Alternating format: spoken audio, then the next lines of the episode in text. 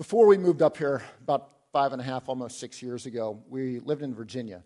Had a really good friend uh, of mine that was an avid cyclist, so I'd, like bicycle. Now, he also rode a motorcycle too, but uh, a cyclist with, with the pedal power type of bike. And he and I would go on rides periodically. Now, understand, this guy trained basically every day of the week for hours. I didn't. So we would go on rides, and there would be a training ride for me. For him, it would be an off day uh, or an, an easy day, a recovery day, if you will. So we did this for a period of time, and we were, there was a beautiful, I don't know if it was a fall or a spring day, but we had just gone on about a 15 or 20 mile ride, and I felt pretty good. And I was drafting him, which means I was setting in behind him, letting him do all the work and take all the wind so that I could retain my energy. We got about a mile from the house, and I thought, you know what, I'm feeling pretty good today. I'm going to I'm to see what I can do with this. So I attacked, which means I went as hard as I could. Um, we were coming up a slight hill. I thought, okay, he's, he's climbing this hill. He's not going to be expecting me to attack. So I attacked. I got around him, right around the top of the, uh, the apex of the hill, going down the other side. I am just getting it. And we get about six tenths of a mile from the house, which is where we turn onto the road that takes us to, to our house. And I just did a glance over my shoulder.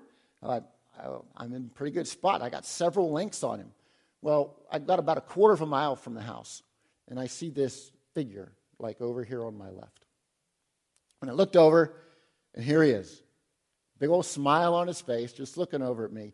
Now, mind you, I'm grimacing. I am, I am getting this for all I'm worth. Lactic acid built up in my legs. I've got nothing left. And he just smiles at me, does a little wave, and yeah, exactly. He might as well have been on a motorcycle in that situation because the distance that he put between me and him in that, in that last two to 300 yards was incredible. So we got to the end of the ride, and got, we got off our bikes, and he smiled. He goes, Hey, that was a pretty good effort. I'm thinking, That's a pretty good effort. That was everything I had in the gas tank. And you just blew me away, like almost effortlessly, it seemed. So that led into a conversation uh, around how he trained. And, you know, this, like I said, was a beautiful day. And I asked him, I said, you know, whenever you go on your training rides, I said, do you ever enjoy what is around us? This part of Virginia is a beautiful area. Uh, fields, a lot of nature, a lot of wildlife, hopefully not in front of you on the road. But he said, no, I don't. I don't see anything else around me. I said, what do you look at? He had a gauge on his handlebars called a wattage meter. He said, That's my sole focus, was his wattage meter. He saw nothing else around him. The only thing he saw was what indicated the amount of effort that he was putting into his rides. And that led into a little bit of discussion around okay, so there's great focus there, but he's not able to enjoy the ride.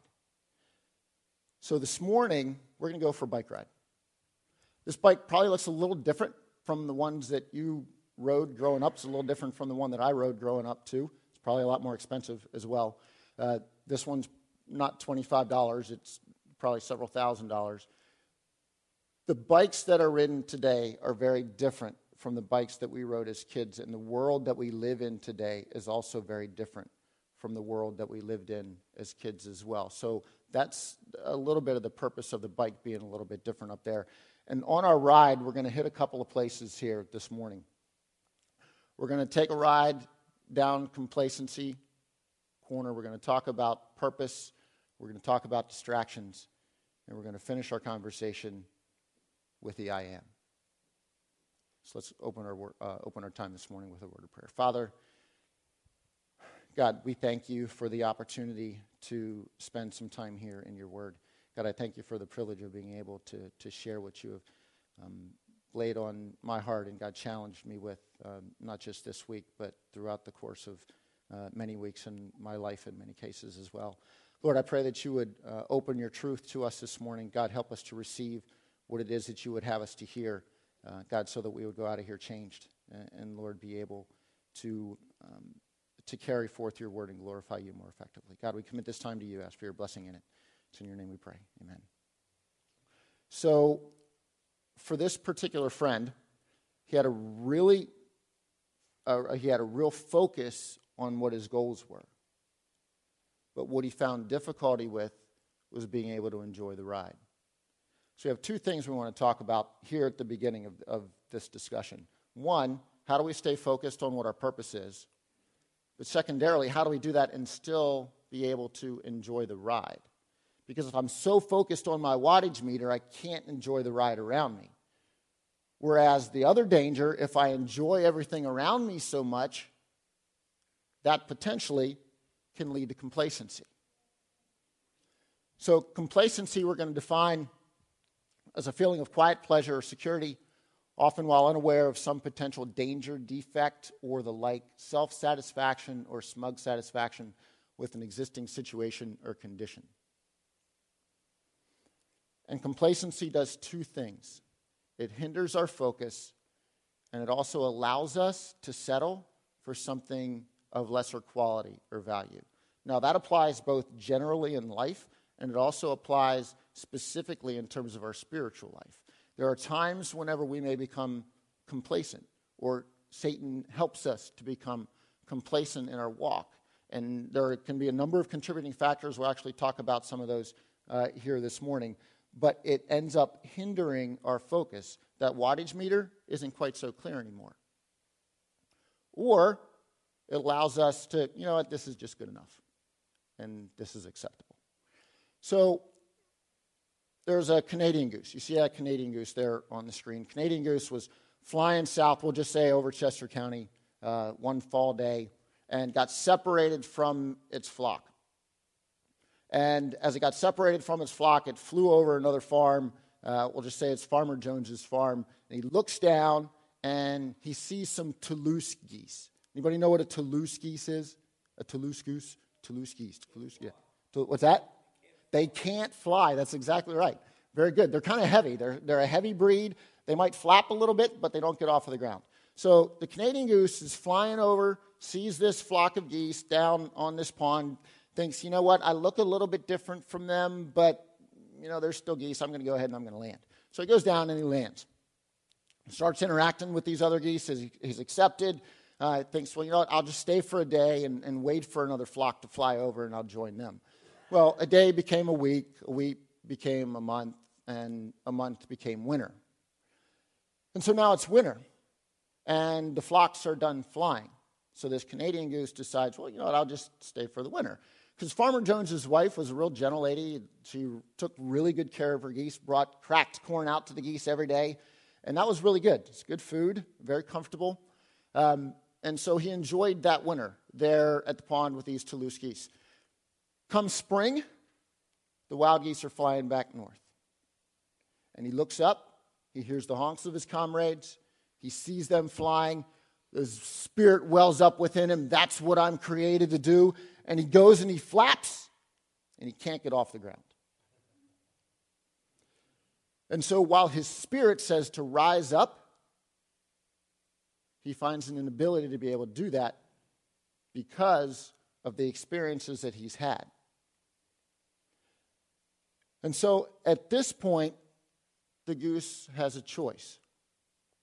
All right? So do I commit to soaring again? or do I just enjoy the cracked corn? So this particular goose decides to go back and enjoy the cracked corn, which is nice. It's comfortable, it's good food, he's well accepted. But every spring and every fall, for the next several years, he hears wild geese flying overhead. His spirit wells up within him, but he just can't get off the ground. But the welling of the Spirit dissipates each time he hears those wild geese flying overhead. Until after several years, he just completely stops listening. That goose, the Canadian goose, is created to fly and created to soar. Toulouse geese are not created to do that. What this goose learned is that complacency can lead us to accepting lower standards than what God would have for us, lead us to living a half hearted Christian life, and actually not experiencing God's best for us. So there are two symptoms I would submit to us this morning that could be indicators. I'm not saying are indicators, but could be potential indicators of complacency. One is satisfaction with the way things are, and the second one is rejection of the way that things might be. Now, that first one, satisfaction with the way things are, I want to talk about that a little bit. By the word satisfaction there implies a settling, an accepting of something of lesser value. This is not contentment. There is a huge difference between satisfaction and contentment. In fact, Paul in the epistles talks to us about that. Paul says, I have learned how to be abased and learned how to abound. I've learned to live in plenty and to live in want. In, any, in every situation, I have learned how to be content. Contentment is not satisfaction. Contentment is a peace that comes from God and understanding and applying the principles of His Word and knowing that He's got things in control, even whenever my life may be out of control. Um, please keep that in mind. Satisfaction is very different from contentment. Satisfaction is a settling, uh, and then also rejection of things as they might be. So, Proverbs chapter 1, verses 32 and 33 state For the waywardness of the simple will kill them, and the complacency of fools will destroy them. But whoever listens to me will live in safety and be at ease without fear of harm.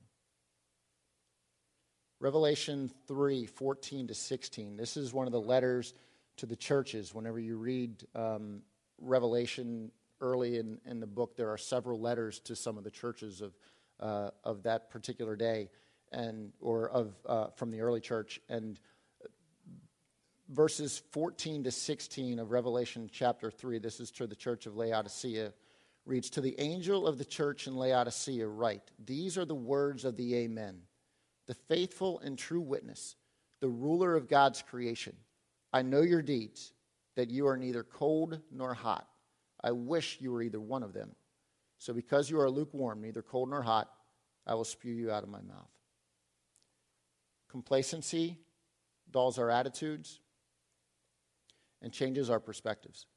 What becomes good enough for today ends up becoming tomorrow's standard. And whenever tomorrow's standard ends up being lowered, that becomes next week's level of expectation.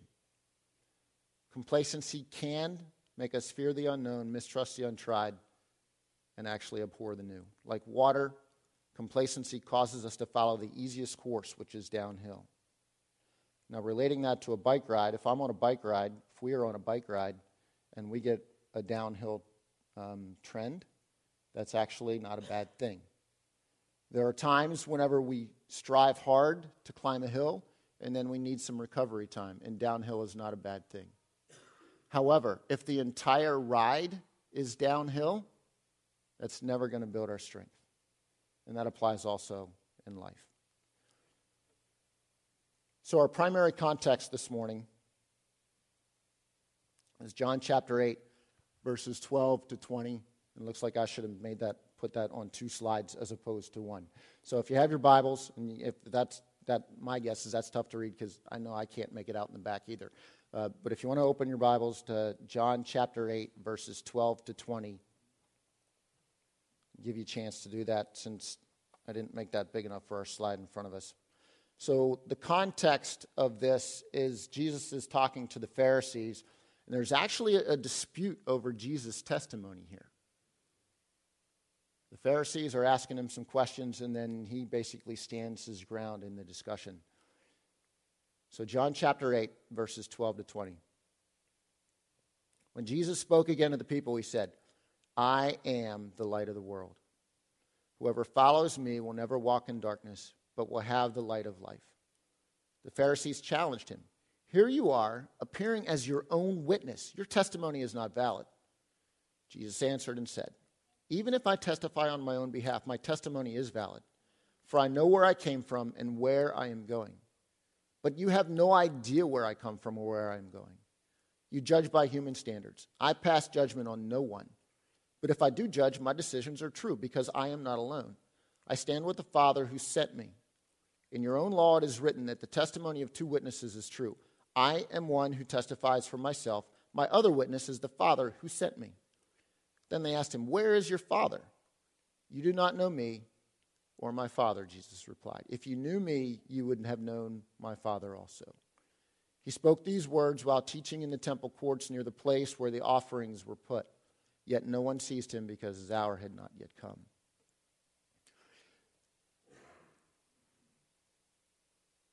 Jesus knew what his mission was. Jesus knew what his purpose was. If we were to go around the room after reading this text and ask what stands out to you in this text, we would probably get a, a lot of different answers, maybe a different answer almost from each person in the room, and that's perfectly fine. What I would like to focus on this morning is Jesus' confidence in his purpose. His purpose was to be the light of the world. And nothing deterred him from that. Even whenever the Pharisees challenged him, even whenever Satan himself challenged him, Jesus never d- deterred at all from his purpose of being the light of the world. Two things I'd like us to think about this morning in terms of what light does. Light does a lot of things, but there are two things in particular that I'd like us to focus on this morning. One is it dispels darkness, and the second one is that it brings clarity. Our kids have a night light in the room. This never happens when Christine puts them to bed, but it happens usually about 30 to 40% of the time when I put them to bed that I'll forget to turn the, light, the night light on. And so there's a, con- a component of whenever we're kids, and I remember this also when I was a kid, I always wanted a little bit of light somewhere, you know, whenever I was going to sleep. But what will happen is inevitably, if I don't turn the night light on in the room, I walk out, I turn the, the hallway lights out, I hear a, ah! And I know exactly what that is. I forgot to turn the nightlight on. So I go back and I turn the nightlight on, and it's a good reminder that I don't forget that. And it's almost become a little bit of a game now like, Dad, you forgot again. What are you doing? Um, but again, you never hear them scream whenever Christine puts them to bed because she doesn't forget to do that. But why do they want that nightlight on? Because it breaks the darkness, it dispels the darkness, and it creates some clarity for them about their surroundings. So, with that context in mind, understanding Jesus' confidence about his mission and his purpose, I'd like to now take that and talk about our purpose and our mission. So, we started off our conversation this morning talking about complacency. So, how do we overcome that? How do we overcome complacency? We overcome complacency with purpose. Okay? Good. So, what is our purpose? What's my purpose? What's your purpose? What's our purpose as a church, maybe as a congregation? Now, purpose doesn't always correlate to why you got up in the morning, but I'd like to start this conversation with that particular question. Why did you get up in the morning? Why did you get up this morning? Just throw out some answers. Why did we get up this morning? I had to, okay? If I didn't have to, I wouldn't have, okay? I was hungry. Our stomachs stimulate breakfast time. Good. Wanted to come to church. Good. Any other reasons? It was light out, so that means it's time to get up. Right. Kids are knocking at the door. They're hungry. They want to get up. Um, maybe the cat jumped on your bed and said it's time to get up, or the dog needed to be let out. Whatever the purpose is, the, the reason behind why we get up, there are a number of reasons as to, to why we get up in the morning. For some of us, tomorrow, our, our focus whenever we get up in the morning is going to be to go to work. For others, it's going to be something else. And that's okay. Uh, we get up for different reasons in the morning. Reasons for getting up don't necessarily correlate uh, synonymously with, with our purpose for why we get up. There are reasons why we get up, but what is our purpose in getting up? What is our purpose whenever we get up each morning? What is our purpose each day that we live? And if we thought about that rhetorically, I'm not going to ask you to share those things here, but if you were challenged with that particular question, what is your purpose? We might get various responses. We might get things like, oh, you know what, my purpose is to be a good father or to be a good mother to my kids. My purpose is to be a, a good spouse. My purpose is to be a good church member. Um, my purpose is to be a good church leader. My purpose is to be uh, a good Sunday school teacher. My purpose is to be a good employee at my job or a good manager to those that I oversee. My purpose is to be a great athlete. My purpose is to be a good witness to those around me for the sake of the kingdom.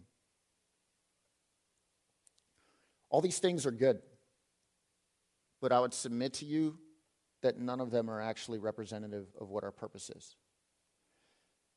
And if these become my purpose, they can actually become snares of the enemy.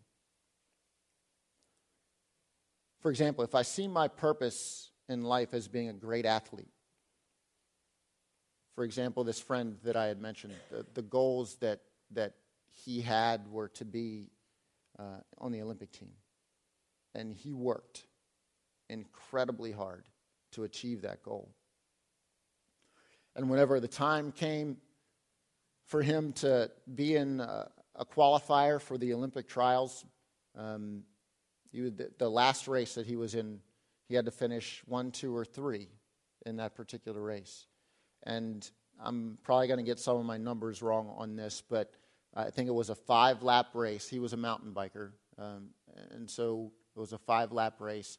And there were actually in this particular race some who had already qualified for the Olympic trials. And first lap was good, second lap was good, third lap was good. He was in the top three to five just for the sake of not, not over speaking here because I don't remember the specifics. Fourth lap, he basically hit his final wall and he couldn't maintain his pace. And so he didn't qualify.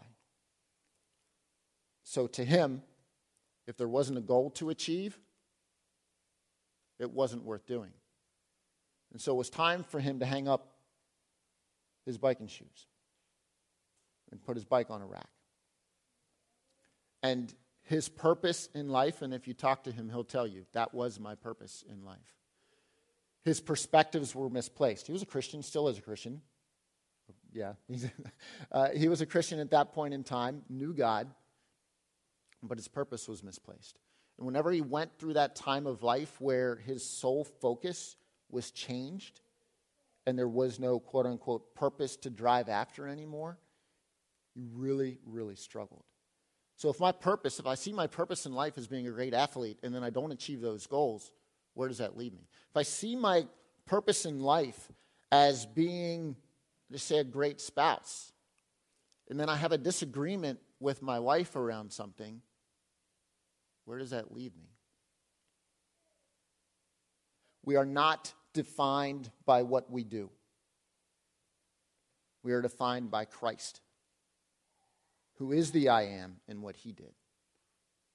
We are not defined by what we do, we are defined by Christ, the I am, and what he did. Now, nothing in that list, in terms of like being a good father or mother, or being a good spouse, being a good employee at work, none of those things are bad. And I would even submit to you that they're actually good aspirations. But none of them actually represent our purpose.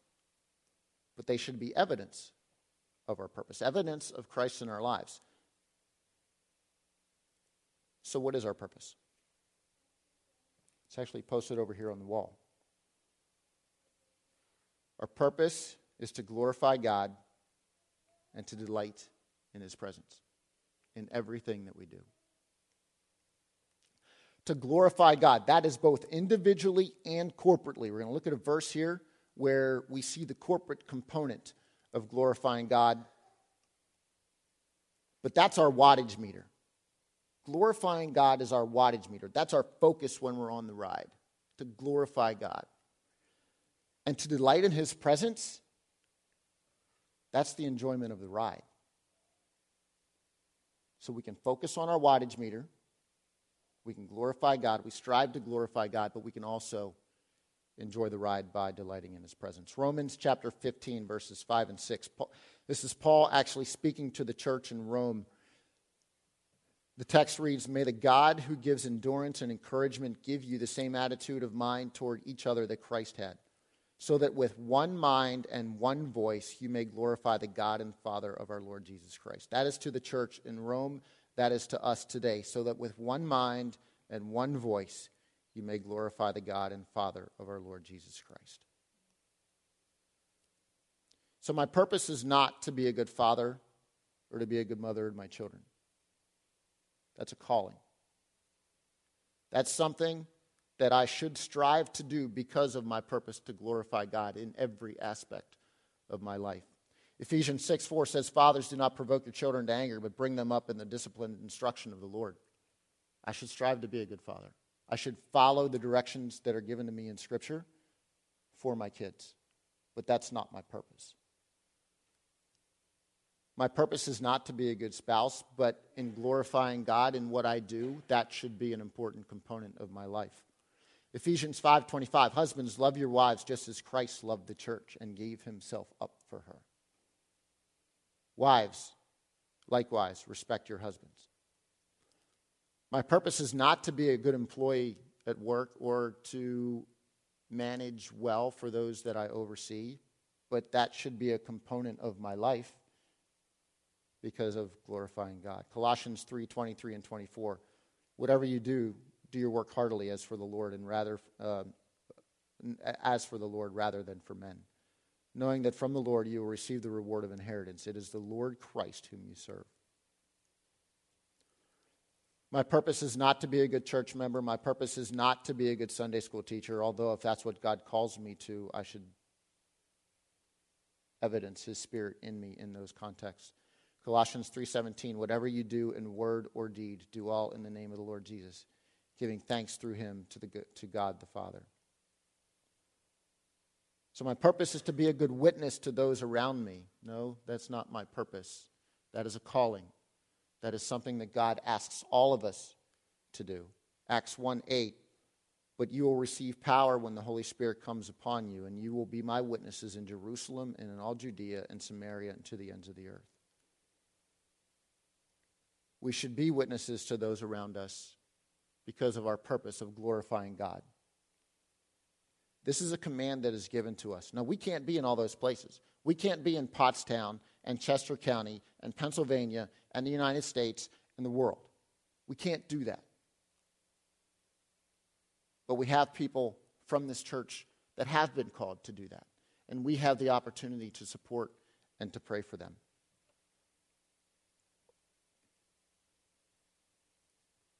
If we see the primary purpose of our lives as anything other than glorifying God, it is misplaced. And misplaced purpose has the potential to lead to idols in our life. If my wife is my focus, and my purpose is to make her happy or to please her or to be a good husband for her, she ends up being, not definitively, but quite possibly an idol in my life. And that's not healthy for her, and that's not healthy for me. If I see my purpose as being a Sunday school teacher, all of a sudden my Sunday school class or the preparation for it can become an idol. Things can become idols. People can become idols. And if we get our eyes off of our purpose and those things become preeminent, they have the potential to become idols in our lives. Likewise, if our identity is placed anywhere other than Christ, it is also misplaced. I shared the situation about my friend and where he saw his purpose, his identity was also in being a cyclist. If you asked him, you know, what do you do? He'd say, I'm a cyclist. First and foremost, above everything else. God gave him great ability and worked very hard at it. And that's great. But that was not his purpose, nor was it his identity. So we take a look at complacency, we take a look at purpose, we take a look at identity. So, okay, so now we, we, we understand our purpose. We understand that our identity, our, our identity has got to be in Christ. But we still have difficulty staying focused. At least I do. You know, those things are pretty clear in Scripture, but I still have difficulty staying focused. I don't know about the rest of us, but I know I still struggle with that. Why is that? If these things are so clear in our lives, why do we still have struggles? Why do we have difficulty staying focused? It's because we live in a flesh, uh, we live in an imperfect society, and we have a fleshly nature. So, how easy is it for us to get distracted from our purpose? Well, it depends on the nature of the distraction. So, if we're on a bike ride, these are some potential distractions. The one up there in the upper left, to me, would constitute actually taking a break from the bike ride. And uh, if it didn't move, I would see how close I could get to it. And for some of us, now that has become a distraction, and you're not listening to anything else we're going to say the rest of the morning. However, you've got a number of different things that are up there that could be potential distractions on a bike ride. You've got a deer, you've got a car. The car's on the other side of the road, it's maybe a little bit more or a little bit less of a distraction, depending on our nature. Uh, if you've got people on the road, we've got to be aware of them as well. Scenery. Uh, Christine came down this morning, this is the only slide she saw of the entire message, and she goes, How is scenery a distraction? I said, Well, if we're on a bike ride and we end up enjoying the ride to where we forget about our focus there. There's a fence over there along the side, and we could probably pull up a YouTube video that would show somebody riding and ending up in a fence as opposed to staying on the road. So these things, from a bike ride standpoint, can be distractions. But in our Christian walk, in our Christian life, what distracts us? What kind of things pull our attention away from focusing on and glorifying God? Any thoughts? Okay? Heard something else over here. Okay? Yep.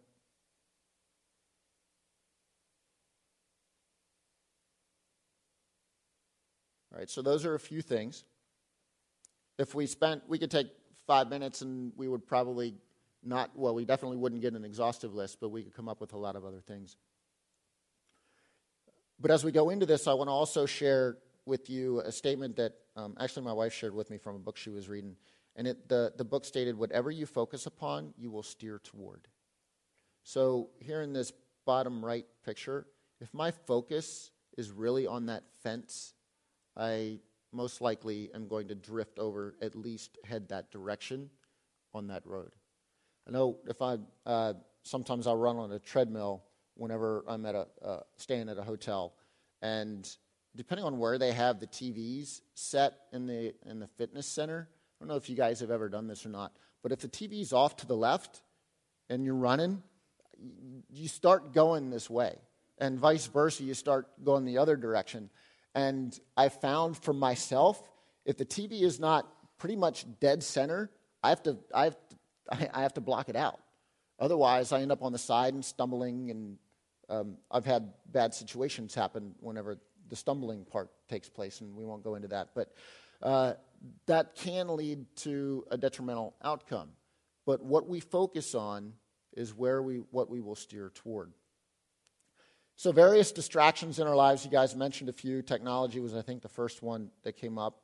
Um, but there are other things that can distract us too. People, uh, our own desires sometimes, um, potentially feeling mistreated, disagreements, kids, spouse, money. Do You ever feel like your prayers are just bouncing off the ceiling and coming right back at you? And one day, driving to work this past week, I was praying. I got, I got home that night, and Christine was like, How'd your prayer time go this morning? I said, You know, I really felt like my prayers didn't get above the roof of the vehicle. It was just one of those days. And so those things can all be distractions for us. And some of these aren't necessarily bad things. Kids aren't a bad thing. My life's not a bad thing. You know, having um, desires for certain things, as long as they're placed in the, just having desires or preferences, those aren't necessarily bad things. And distractions in and of themselves aren't always necessarily bad, but it's how, it's how we allow them to affect us. Keep in mind also that what distracts me might not be the same thing that distracts somebody else. So, how do we retain our focus, not get sidetracked by distractions, and steer in the right direction? Last week, Tim opened our sermon series, the I Am series, and he talked to us about the situation whenever Judas brought the Roman cohort in uh, to arrest Jesus. And as they came in, they were looking for Jesus, and Jesus saw the group. And Jesus said, Anybody remember what Jesus asked him? Yeah, who are you looking for? And the response from the cohort was Jesus of Nazareth. And Jesus' response was what? I am He. And Tim, as he said it last week, was the power and the awe in that statement caused them to back up and fall down.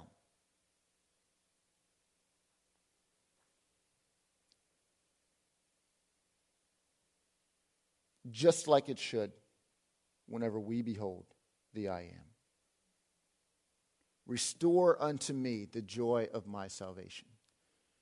As we walk through life, there are often times that we end up losing the awe of who our God is and who Jesus should be in our life. We're going to have distractions, those things are inevitable. We're going to have disagreements, we're going to have challenges.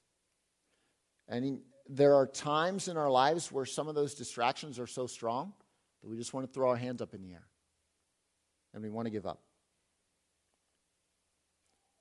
And some of us might actually be at that point here this morning. I would submit to you that all else fades when we spend time peering at the face of Jesus, basking in his presence, and allowing his light to provide illumination and clarity in our lives. We have a couple of crosses here in the sanctuary. One up here, that one was in the center of the sanctuary for quite a period of time back in the fall. And I look at that cross and I see solid. Jesus is solid. He can be depended upon. He doesn't change, he doesn't waver. But the cross that I want to point us to this morning is not actually that one, it's the one here above the screen. How many of you ever noticed that one in the sanctuary? Okay? And as you get closer to it, it's hard to read. But it's the names, it is comprised of various names of Jesus. And the question that we want to ask ourselves this morning is whenever we behold that cross, and whenever we behold Jesus, do we actually behold all of who he is, or just the parts and the names that we're comfortable with? Do we try to take him and fit him into a description that makes sense so that we can understand him? Do we try to fit him in a box? Or do we acknowledge and praise him because we can't fit him in a box? My general tendencies, personal disclosure here is God has not created me to be a visionary. It's just not the way He's made me, it's not the way He's designed me. I kind of like things to be comfortable, predictable, um, explainable. Generally speaking, I'm not a big advocate of change, and even at work, I've been encouraged by folks to be a little bit more, they call it change agile, because I'm not an advocate of change just for the sake of change. If there's a need for change, fine. But whenever somebody comes to me at work and recommends a change, just for the sake of doing something different, I'm not the first one to jump on board with that. And maybe some of you are created very similarly to the way that I'm created. But when we behold Jesus, when we bask in his presence, we should be in awe of all of who he is. Overwhelmed by the fact that we can't describe him that his ways are unexplainable and that he works in people's lives in a manner that don't fit in to what we might be able or want to understand. So, what are some of those names? This is not an all inclusive list by any means, but as I read through this, I would encourage you to take a look at that cross and behold the I am. He is Jehovah. Emmanuel, the Alpha and the Omega, the beginning and the end, the Almighty, our Savior, the Lamb of God, the Son of God, the Son of Man, our mediator, the Apostle, the appointed judge, the high, our high priest, the author and the finisher of our faith, the bread of life, the bridegroom, the chief cornerstone, the chief shepherd, faithful witness, the firstborn of every creature, the good shepherd, the head of the church, the heir, image of the invisible God, judge of the living and the dead, the King of kings, the Lord of lords, the Lion of Judah, the living stone, the Lord of glory, the only begotten Son, and the propitiation for our sins. He's our Passover lamb. He represents the power of God. He's the Prince of life, the prophet of the Most High, our master, our ruler, the way, the truth, and the life, and the light of the world, who brings clarity and purpose to everything that we do. So, this morning, on our own ride, where are we? Are we struggling with complacency? Are we satisfied with things that God would not have us be satisfied with? Are we settling for something less than what God might have for us in our lives? Are we maybe distracted and potentially even given up on circumstances or situations? I would encourage us to behold the I am, who He is, all of who He is, and let His light bring clarity to us this morning.